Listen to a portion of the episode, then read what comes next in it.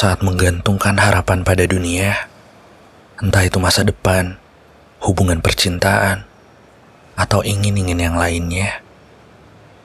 Makhluk yang pintar hanya akan menyerahkan setengah hatinya. Setengahnya lagi akan mereka simpan di tempat yang aman.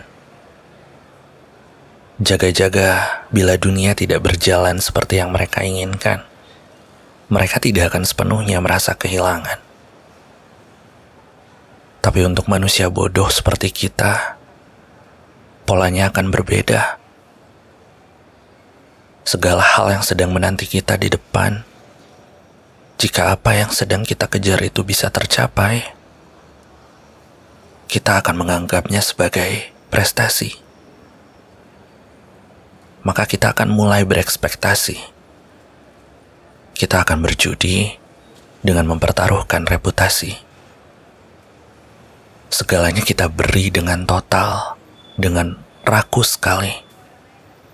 Serakah dengan tidak sedikit pun membiarkannya bercelah. Tanpa kita sadari, mau-mau itu lambat laun kelaparan.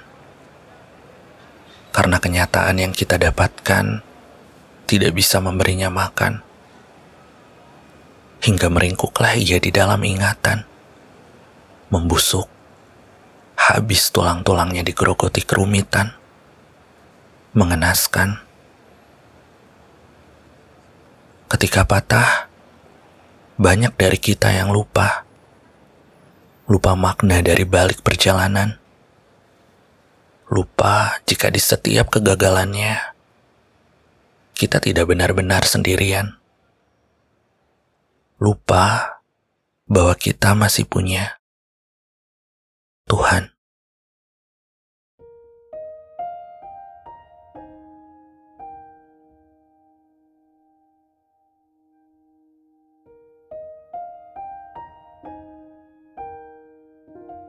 Banyak dari kita yang lupa bahwa babak belurnya kita adalah bagian dari rencana Tuhan. Tuhan itu sedang mengajarkan.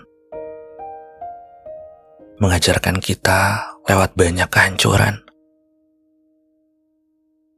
Lewat waktu yang terbuang sia-sia. Lewat cinta yang datangnya tidak tepat. Lewat sayang yang tidak terbalas. Lewat pukulan telak di kepala. Lewat air mata, doa, dan dosa. Tuhan ingin kita semua paham kenapa rindu bisa tak tersampaikan. Kenapa kehendak bisa diabaikan? Kenapa sepi itu berantakan?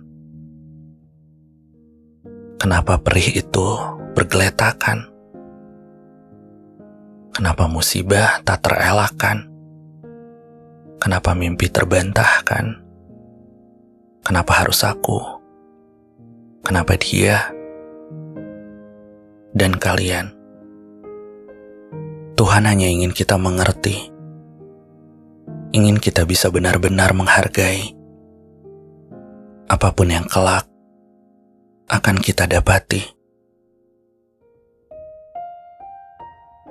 Jika sampai di sana kita masih belum juga mengerti, Tuhan akan datang untuk kesekian kali. Muncul saat kita sedang merenung sembunyi-sembunyi. Atau saat kita menangis seperti bayi. Saat kita marah. Saat kita tak henti-hentinya mencaci. Saat kita semua lupa bahwa esensi hidup adalah mati.